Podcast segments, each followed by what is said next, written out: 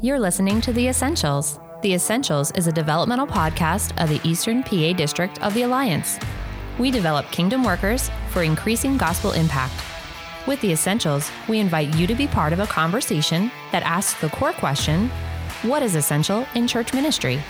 Here's your host, David Dixon, with Nate Howard and Alan Rathbun.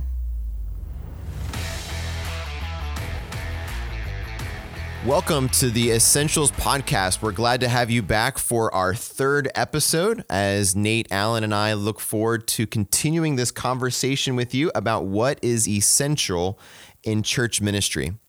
Again, our hope for this is that it be a conversation that you would enter into with us, that as you hear these things, that that you would wrestle with the things that we're saying. Not that you would necessarily agree with all that we're saying, but that you would have these conversations uh, with your with your teams, uh, with with us, uh, with those around you, and that this kind of these kinds of conversations would be things that take place across our district.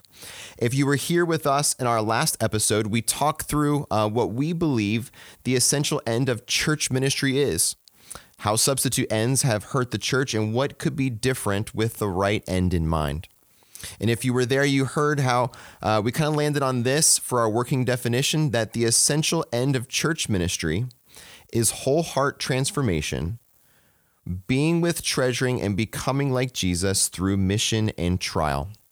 And so uh, we're not going to unpack that again, but if you'd like to hear that, uh, please go back uh, and do that so you can hear it unpacked completely. But today, we want to continue to talk about that essential end and get into how central the gospel is to wholehearted transformation. So let's kick off the conversation with just some obvious questions. In that, what do we mean by the gospel? How is the gospel central to that end? Well, I think it's important for us to realize it's bigger than we typically think it is. you know, oftentimes we're thinking of the gospel as you know, our the promise that we have our sins forgiven and that we get to have heaven, eternal life, when we die. Uh, but the gospel is an all of life thing, not just a part of life and afterlife thing. Uh, for us, as we're talking about it here, we start thinking of the gospel as the collection of promises about who Jesus is and what he has done for us. Yeah, and then the way that that impacts every single area of our life. So it's beautiful that who Jesus is and what he has done takes the wrath of God away from us. Amen. There's a this, praise God for that beautiful transaction where we are no longer under the wrath of God, Amen. and we don't live the consequences of that in fear of punishment or in fear of an eternal uh, eternity separated from Him. And all that is Amen, Amen, Amen. It's just that's not it. Mm-hmm. Nope. There's just so much more yep. to the gospel, and there's a way that we can live not just in that fear of death area of our life, that little section of the pie of our life, but the entire the yeah. entirety of the pie of our life can be lived in response to the gospel. Well, that's where you know to use alliance language, we don't have a one-fold gospel. We have a four-fold gospel. Yes, we do. Where Jesus is our Savior, Sanctifier, Healer, and coming King. We don't just emphasize one; it's all four. Yeah, so everything for rescue, for protection, for deliverance, everything for life transformation and sanctification, everything related to healing, everything related to hope, all of that is wrapped up in the gospel. And I, I, I, think the Alliance gets that right. What I would love is that we get it deeper and yes. that it goes more and more in our life. I agree. I think too often we end up focusing on the rescue part of the gospel and forget that even that word salvation is often has two meanings in scripture. It's both rescue and restoration to wholeness again. And that's what we're talking about. Those gospel promises restore us to the glory of God, which we have fallen short of, but now can be restored to through Jesus. And that gets back to our essential end. If the end is wholehearted transformation through Christ, uh, that we get to, we begin to see how the gospel is central to that. So, but let's let's go a little bit deeper into that. So, I think the key word that we have to have very clear in our head is that um, for wholehearted transformation, what's happening is that we are responding in a particular area of our life to the gospel. So the, the line that we've used is that what when what's big to Jesus becomes big to us, there's there's that heart transformation. I've there's just been response to the reality of who Jesus is and what he's done, and that changes me in the areas of life uh, that I think about the most. So it's all around that word responding to something. And I, I think that what we have to keep in mind is that every human on planet Earth is living their life currently in response to something that they believe will work for them. Mm, Everybody yeah. has some savior, everybody has some method, everybody has some hope that that if they live their life according to something or in response to something that is going to make their life work for them. So they're all living in response to something. So so a student may say um, if I get the education, if I get entrance into that college, if I get that degree, it's going to make life work for me. In right. that sense, they're living in response to the hope that education will bring them. Yeah. And that's really big to yeah. them and it's shaping it's shaping how many hours they study. It shapes their worry life, how, like what they're anxious about. It shapes um, like the up and the up and down of their heart will go with their grades. They're having a great day because their grades are good. They're having mm-hmm. a bad day because their grades mm-hmm. are down. They're living continually according to some small g gospel right. that they mm-hmm. think is yeah. going to yeah. save them and what we're saying is, no, you don't have to live your life that way. Right. So that response then becomes when either I recognize the failure of what I'm living in, responding to now, and I, or I see that the truth of the gospel is revealed, and I have a response to make. That's right. Am I going to continue, or am I going to continue to pursue the one that I am holding on to? Or am I going to respond with with a gospel based response of asking the Lord to shift my belief and faith? Towards yeah, him. and I think that's part of the struggle is that we tend to think of the gospel as something we have believed in the past, and now have because we've believed in the past, we've received something. But Jesus and the apostles call us to not only believe the gospel, but to keep on believing the gospel. Right? Uh, the apostle John said that he wrote his gospel so that we might believe that Jesus is the Messiah the Son of God, and that by believing we may have life in His name. It's it's a continuing believing, or like Paul said, that just as you receive Christ Jesus as Lord, continue to live in Him. Or, like Peter said, like we are receiving the outcome of our faith, the salvation of our souls. We are receiving it as we continue to respond to the gospel in Jesus. So, what we're saying is that the wholehearted transformation of being with, treasuring, and becoming like Jesus, central to that is a life lived in response to the gospel, a, a yes. life lived in response to the collective promises of God in who Jesus is and what he has done on our behalf. And that that's not just something that happens for one little segment of the pie of our life, but for every area of our life. And required yes. in that will be a repentance, like yeah.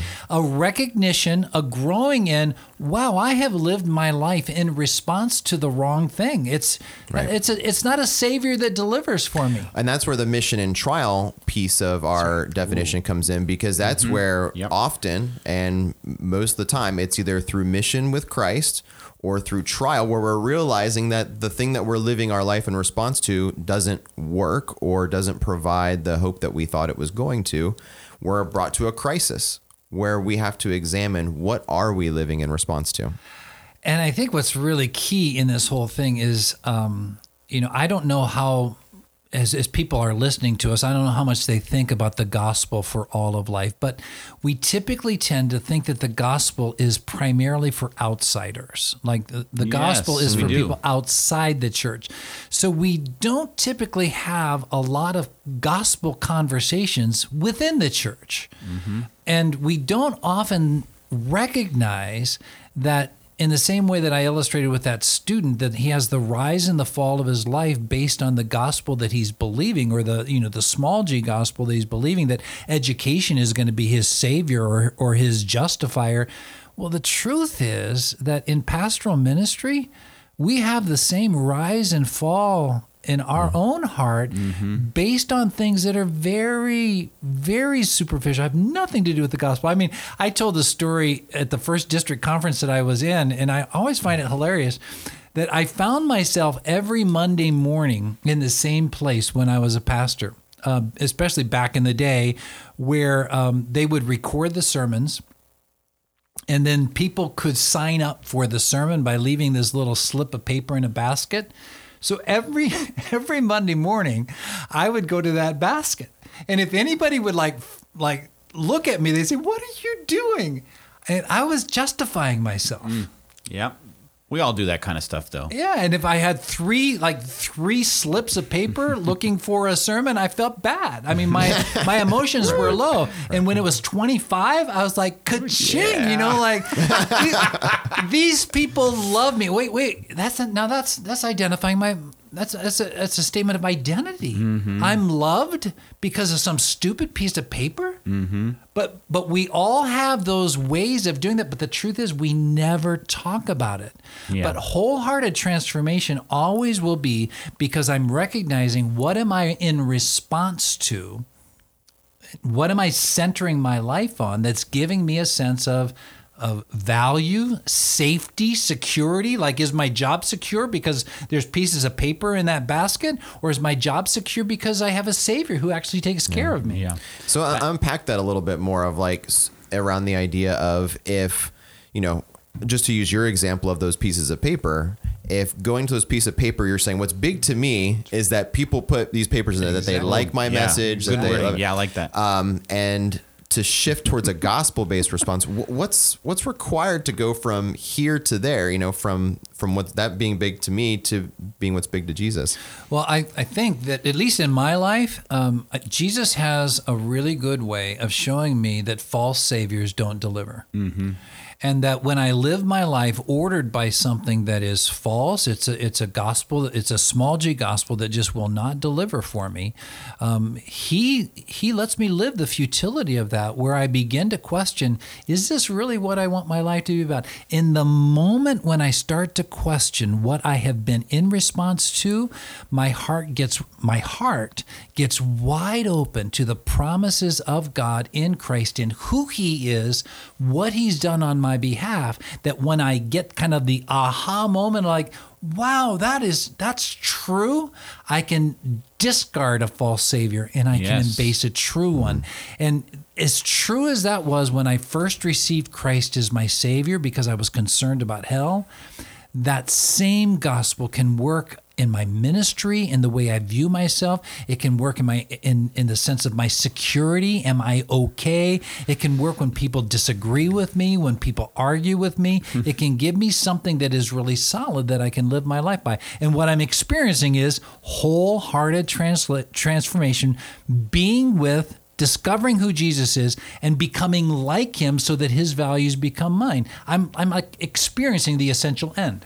Yeah, so, so a gospel based response then is trusting that everything that has every promise is being about who Jesus is and what he has done is true and actually living like that's true. And so sometimes that require us requires us to consider where am I not trusting those promises? You know, so and I think that's where we touch back to like what Martin Luther's first thesis of the 95 was when our Lord Jesus Christ called us to repentance, he meant that our whole life would be repentance. So sometimes we have to say, "Oh, repentance isn't something I did once, but it's like where am I not believing the gospel now?" And because that's producing not wholehearted transformation, but it's producing dependence in something that is going to let me down. Right. In reality, um, I'm and looking that word something- dependence is the word we're using for response. I'm living Yes. in response Yes. to that. I'm depending Yes. on that. So really it's a present tense gospel. Yes. Not a I like past that. tense gospel. Absolutely. And it's a present tense um, uh, repentance. Yes, It's an it ongoing Right. Repentance. Yeah. And that's not we're not trying to say that we have to get saved over and over again. That's not the point. You know, we the promises of the gospel is that we've been adopted as Hey, it's children not of like you God. lose your salvation No, we're not you- yeah, saying that at all. We're right. not saying that at all. But what we're saying is there's a sense of which we have to keep on responding to the promises because sometimes we effectively don't act like we believe them. And isn't that like one of your favorite verses? I know is Second Peter one, um, but He's given us everything, we need for life, Yep. not just for uh, one transactional moment, but for all of life All and of for life. all of godliness. To that His glory would be like restored in our life. Yes. Godliness would happen Yep. as we live by the gospel. Yeah, Yeah, it's That's such a beautiful. To ha- that response Gives me is such chills- a, a beautiful, beautiful picture of what Jesus is doing in us. Let's let's talk a little bit about what are the like the barriers to that. What are the the hurdles? What are the the things that stop us from having a gospel based response? Well, I, I think that um, one of them is is uh, if I can use the term uh, a truncated gospel, like a gospel that is just too small. Like if we if we don't if, if we think like it says in Galatians that we begin our our experience with Christ by faith in the gospel, but then we leave that to do it more based on our works like like just keeping the list of the right thing to do. And we like we talked in the last podcast that everything becomes kind of like externalized and and more like visible. And we're not talking about really what is functionally ruling in our life that I'm living in response to. If I don't if I don't even think of the gospel in those terms it's it's really going to be very unlikely that the gospel is going to be transforming me. So some kind of uh, view of the gospel that's too small is going to keep us from growing in this hmm. Yeah, Yeah. and I mean, even in that, I think of like the maybe what's even underneath that is a belief that the gospel isn't powerful enough to do that transformation. I was actually listening uh, to a story the other day about a men's group that was getting together uh, to study the scriptures, talk about you know great things like fatherhood, uh, being a husband, those kinds of things. And this pastor who was sharing the story says he sat in uh, this meeting and realized about three quarters of the way through that they've been talking about all these wonderful biblical ideas of what it means to be a dad and and father and that Jesus was only mentioned like once or twice in the conversation. And so with a small gospel, we turn to doing we turn towards sanctification by our own works, knowing, oh yeah, we're supposed to be those things. Uh, but we don't lean to the power Well, of and, the and in our preaching, I mean, I, I basically grew up in my faith listening to preaching, which was mostly a list of moral virtues. Like, so it would unpack a text and say, this text says you're supposed to do this, you know, number one, number two, number three. And it never really talked about how the gospel was associated with those things. It, it left me with the idea that each week I was supposed to do three more things.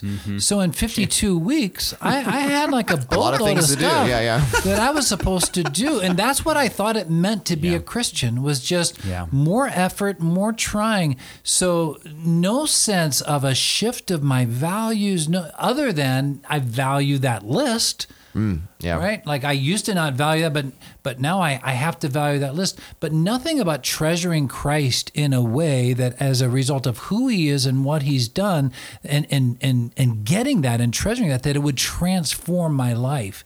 I, I- I had no concept of that. Yeah, I think instead of believing that Jesus is what we need for all of life, I, I think of the way I kind of received it growing up was, wow, Jesus died on the cross for your sins. You're forgiven. You get to go to heaven when you die. So you better live the rest of this life proving you're grateful for that gift. And by the way, do that in your own effort, not through trust in mm. Jesus. And that's the message I received. Nobody said it that explicitly, but that's how it came across to me. And I'm I know my friends. We talked about that obligation feeling in those teen years and we couldn't figure out what was wrong but it felt wrong even back then Can you talk about that line I, I've, I've heard you use and I love it. it? It's kind of related to what you're saying that we live our life for Jesus. So the rest of my life, I'm going to live my life for Jesus, do stuff for Jesus, but but missing that I get to do my life. with jesus yeah that's a, a huge that was a huge changing point in my entire life to recognize that you know the way i was taught was jesus did this for you so now you need to do this for him it's almost like a return like i can pay him back even though scripture clearly says i can't ever pay him back but in, instead i see the gospel now as an invitation that because of everything Jesus did for me, I get to live all of life and eternity with Him. And that changes how we look at things. Uh, and, I, and I really think that even godliness is a sense of it. The scripture understand it communicates that as a well-directed reverence. In other words, mm-hmm. you're now living uh, as if God is really present with you in everything, and because of Jesus, you are able to live that way you are able to live in the presence of God. The temple veil was torn in two, and now you can live all of your life with God, with Jesus, with the Holy Spirit living in us. Mm-hmm. That's transformational. Yeah, one of the personal conflicts that I've experienced in my life growing up around that that same idea there is that growing up I you know learned Christ in more of a do these things uh, you know mm-hmm. to you know to uh, honor God or if you do these things, you know, you'll Jesus will love you more type mentality. But when when you grow up learning those things, there's this conflict between then how you learned Christ mm-hmm, and mm-hmm. how Jesus is revealing himself to be. Uh, and so you you have to wrestle that through because it's, it's amazing how much how we learned Christ influences our ability to step forward and to uh, enjoy the promises that He's given to us. Yeah, and, and the, right, our Alliance Gospel, Fourfold Gospel speaks to that, right? That He is uh, a part of all of our life. You know, what Paul said that he has become for us wisdom from God, our righteousness, our sanctification, and our redemption. So the, the righteousness is our justification so that we are now accepted in the family of God, seen as righteous, considered righteous in God's sight. And of course, the other part of that, which we tend to hold on to, the redemption part, where we get to enter into the fullness of glory, the redemption of all creation. But he's also our sanctification, which covers all of this life here and now. So it's like he's our righteousness, our entrance into the family of God, and then he's our sanctification. He's our growth as children of God, uh, our our transformation to keep in line with our ultimate, our essential end here, our transformation as the children of God. Uh, and then we will experience the full redemption of that, where we'll leave all of sin, all of the brokenness world behind, and enter into the redemption of which creation, Paul tells us, is longing for, because it's going to be so awesome.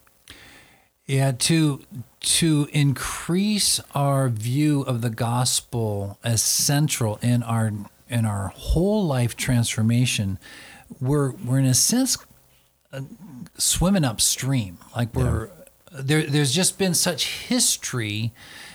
Uh, and, and in some sense, rightly so. I mean, there's a pragmatic side of this that that the gospel that that rescues people from hell is a burning passion in us. And so it's just natural with that passion that we let, us just give people what they need the most so that they don't have to live their self their lives their, their eternity separate from christ. That totally makes sense. But in our passion to emphasize that we can leave off some other things that are are equally important. And then we can find ourselves falling into the trap of um, our continued growth in Christ is not a gospel thing at all. It's really a, a works or it's an effort thing. So that's that's something we have to kind of swim against. Yeah, and honestly, if I look back at my early ministry, you, kind of made a confession here about some of your early ministry with those slips of paper. Uh, some of my early ministry, I I I separated it from dependence on Jesus inadvertently, certainly nowhere near intentionally, but I would hold on to John 10 10 that Jesus said, I have come and they may have life and have it abundantly. And so, how do you do that? Well, then you live this, you live your life according to these principles of God's word, but not in dependence on Jesus. Now it's like, now you see that God's word is true, so you live your life, but it's like you're living it on your own. If you follow these, then you can have the abundant life rather than somehow I think at, at times, not all the time, and again, not intentionally, but I misdirected people away from trusting Jesus to responding to who Jesus is and what he has done for us, and just went and skipped over him and focused on the principles. And so it became a different kind of legalism. Mm-hmm. And that was that was painful for me to acknowledge that that was part of my preaching early on. Mm-hmm. Yeah. Hey, you guys have, uh, well, together we've highlighted some of the obstacles or things that might prevent us from having a gospel based response. Let's let's shift to the other side. If we were to have a gospel based response, what would be the things that look different in our lives? What would be the things that look different in our church or ministry? One of my favorite um, sermons that I heard years ago, it was a, a Tim Keller sermon, and it was an overview of the book of Galatians and um, and it, he said if you want to understand Galatians and if you want to understand the gospel, it's three simple like um, patterns in your life. It's faith, freedom, and love. So faith in the gospel always leads to freedom. So I think of um, what are the things in my life or what are the things in our church ministry that we simply are not free to do that would be an expression of the gospel working itself out in love. What are those things? So I think of, um, um, you know, change is a, a big thing that we think about in church ministry. Like, can we touch that? Like, um, that untouchable thing, that untouchable yeah. program in our church, the, the that, sacred cow, the sacred. Can we touch that? And as a pastor, sometimes we immediately think, how many people will I lose if I do that? Or if I preach on this, like if I preach on this, how many people, how many emails are am I going to get as a result of preaching that? And what we're experiencing is the hindrance of freedom. And even if Jesus himself like is strongly pressing on our hearts to do certain things, we find ourselves repeatedly lacking freedom. What the gospel brings always is faith in the gospel always brings freedom, which frees us up to, to, to walk in love, both loving Jesus well, but loving loving our congregation well. So I, I think freedom would be a big thing that we would experience. Yeah, and it is freedom because we recognize that because of the blood of Jesus, I love John how John phrases it, right? You know, behold the Lamb of God that takes away the sin of the world. It, it, it, just Jesus just takes it away from us. You know, there's freedom in that when those those chains are lifted, they're gone from us, and that is such a visual to see that makes forgiveness so real. It's like He takes away the sin of the world, He removes it. I think there's freedom even of, um, you know, um, of a sense of being I, I, hesitate to use the phrase of being worldly because we don't really like that word. Like we think of worldly as I don't go to movies or I don't you know I, I don't smoke cigarettes. And, and yeah. please don't get me wrong I don't think anybody out there should smoke cigarettes or anything like that but again, we as, as, we can have a truncated view of the gospel, I think we can have a truncated view of worldliness. Mm. Worldliness really comes down yes. to that the conclusions about how life works is based on something other than what God says. It's it's not gospel based, and that my life is is lived primarily by what I possess, not what I hope in, and that I live my life loving more what God has given or created more than God Himself. That's the essence of worldliness. But you know what? In the gospel, I can be free of that. I mean, how many yeah. churches are characterized by decisions that are made or conclusions of, of, of what's going on are made not based on what God really says, and and and that we live our life not really in gospel hope or in really in uh, a love for the glory of God. We live in something that's too small because we've been influenced by the world around us. I mean, it'd be wonderful to be set free from that, and the gospel is what sets us free from that. Yeah, and I think uh, we're all looking forward to having Jeff Vanderstelt come to our district conference this fall. It's going to be exciting. And one of the things that he says that is important for us to do for one another, not just the pastors to do, but for believers to do with one another, is to remind them that Jesus is better. Mm. You know, whatever we we're trying to get life out of or looking to for security, or you fill in the blank, Jesus is better than that. So the question is, I think we often have to ask is, like just say we're struggling with maybe losing our job you know but we can ask the question well how is jesus better than having a stable job I mean, he is better than that, yeah. and, and and to honestly ask that is it's a big deal. And that's one of the ch- uh, challenging things about that response is it requires a letting go and an embracing mm-hmm. of the yes. truth of Jesus. But the reality is, is sometimes we are we are happier with our our truncated freedom because we know it mm. than we are with the sometimes what it feels like the unknown freedom yes. of Jesus. Yep. so right. we'd rather hold on to what we, you know, this little bit of freedom that we have really, you know, because real freedom is letting go of that sense of, you know, if I keep looking at the number of people that come to my church on a weekly basis and allow myself to be live in response to that, all right, there's a, a, a level of freedom in that that while small, I understand. Whereas if I let go of that to pursue a gospel based response and following Christ, I'm getting free from the fear of that. Mm-hmm. But I, it's hard to know what that freedom is going to feel like on the other side. So we're not always willing to let go of what we know or feel like we know for the unknown. I was just talking to uh, one of our brothers in pastoral ministry, not in our district uh, this week, and he, he had made a transition a few years ago, and he was in a church that he was really felt shackled in, but he was financially okay. And now he's gone to a church where he has a whole lot of freedom to minister, but the finances are not that stable right now. But he says God keeps providing, and I'm discovering that as I get to trust Jesus to provide our needs, like I'm freer than ever than I was in an area where I had all my financial needs met. So what he was saying is he's found that Jesus is better than financial stability. And and that to me I was encouraged just by hearing him tell me that story. I think that when our congregations get, and I think there is a kind of like this aha moment where you start to to recognize the gospel is for all of life, and that I can live my everyday life in response to the gospel. When the church starts to get that, it will come out of our mouth, and I think it'll have a direct impact on evangelism, because Yes. um, rather than our only evangelistic message being um, you don't have to go to hell and you can go to heaven and jesus paid for your sins which is a wonderful gospel message. It is. but a lot of our culture is not really attuned to that message.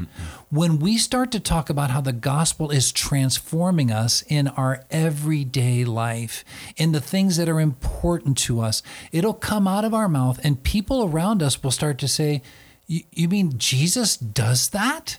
Like Jesus really does change you in the way that you used to fear your wife and, and what she would say would have too much power in your life and you would you would crumble when you really knew you had to bring some kind of leadership in your marriage, but you were so afraid of her that you couldn't you didn't have the freedom to follow Jesus in leading your home. And your neighbors will get to know that and see your marriage different. It will open up so many gospel conversations with lost people around us. Yeah, and that really gets to the heart of what that response is. It's an admit, part of that is an admission that we are not our own, that we Yeah. have been bought with the price. And we don't like that at first glance usually. You know what I mean? That's hard for us to embrace. Yeah. But we but there's joy in that embracing when we actually say, "Yes, I have been bought with a price." I think that this will transform our preaching as well. I think our preaching will look absolutely different when we see the centrality of the gospel for wholehearted transformation because uh, our preaching will not be primarily a list of moral rules that people have to try to attempt to follow. Yeah, we'll be calling for that Yeah. response. Yeah, but Yeah. we'll be calling people to Jesus. Amen. To a real person. And I think also in the way that we preach, I think as preachers, we can be a lot more honest when we know that our own sense of justification or our own sense of security is not based on us having a mask on or presenting ourselves really well like we will be able to lead out of vulnerability because the gospel is taking root in our life and mm-hmm. it'll transform our church. I mean how many of us would say that our church is made up of pretenders? I mean people that know they have to look a certain way when they walk into church maybe even dress a certain way when they walk into church and outsiders look at that and say yeah one i don't know if you people are real and if you are i could never be like you. Yeah. but but when the gospel starts to take root, it will transform the way we talk, the honesty that we have, the vulnerability that we have, and I think it'll be a draw to people that uh, that need Jesus. Yeah. Yeah, we we've been touching on some really deep things uh, in this episode, and you can, you can kind of sense the very heart nature, the personal nature uh, of of what we're getting at here. And so, as we're walking away from this conversation, what are some of the questions that that we're going to have to process to consider how we're responding in our lives? What are what are some of those things that come to mind and say these are the things you want to ask yourself as you process your own gospel based response? I think um, for a number of people that engage in this, I, I know. Um, I mean, I've I've talked to people for years about the gospel being for all of life. Not it's a present tense gospel, not just a, an event in the past. And repeatedly, I found people say, "But Nate, I don't get that. Like the way I viewed the gospel is just different than how you present the gospel." So. Um, if people want to grow in this, they're going to start to ask, have to ask themselves the question: How do I view the gospel? Um, and if I want to grow in understanding the gospel, where do I go to to get growth in the gospel? Um, advertisement for our district conference like like come over the next 2 years and hear how some great speakers are going to be unpacking the gospel for us. Yes, they are. I'm so excited about the next 2 years. Uh, and I to me, you know, you said where do you go? I think it's a, a great place to start is just by actually starting to make a list of all the promises about who Jesus is and what he's done for us and start to say am I living my life like these promises are true? Mm-hmm. You know, so Jesus is Lord. Mm-hmm. That's a promise about who he is. That's the good news that Jesus is. That's part of the good, big part of the good news that Jesus is Lord. What does it really look for me like to live that way? Not just Lord over my life, which he certainly is, but Lord over all creation. Wow. There's not a single square inch where he's not Lord. Wow. What does it look like to live wow believing that he is Lord. Wow. Yeah. And I think about that in the context of like family and, you know, church or, you know, however your church is set up in small group or Sunday school, wherever those things are.